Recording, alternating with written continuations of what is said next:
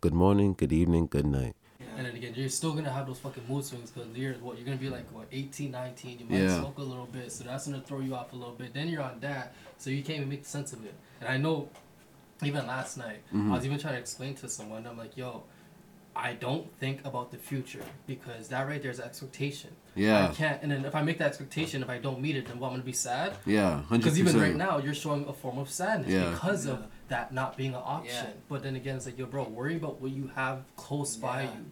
Your friends, your family, mm-hmm. you're in school or whatever it is work you're doing. Yep. Okay, cool. You want to also have dreams. Okay, work towards those dreams because who else is gonna get to them or who else is gonna help you achieve them? Unless it all comes back to you. Like, you Exactly. in. And you have to have indefinite dreams. Mhm. Like stick to it. Don't Yeah. switch it up every year. Just do what you have to do. Yeah, Put yeah. the hours in and everything will be okay. And for me the whole future thing, I don't think about the future. I just imagine it, but I don't really sit there and dwell on it like, "Oh my god, I'm not going to make it." Like fam, everything's going to be perfectly fine. I'll take it as it comes. Mhm. And sometimes that's why people will be like, "Yo, why do you guys seem so nonchalant or whatever?" It's Yeah. just because we take life as it comes. Mhm. I'm not gonna sit there and assume something's gonna happen because I don't know if it's gonna happen. Yeah. Let's just take it as it comes and leave your brain free so ideas come to you.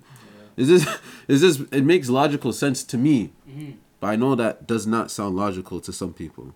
To keep a try to keep a clear brain.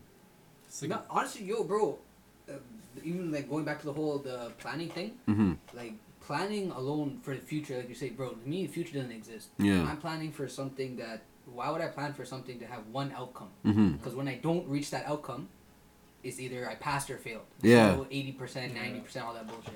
So it's like, yo, bro, if you're already boxing yourself in from the start, Mm-hmm.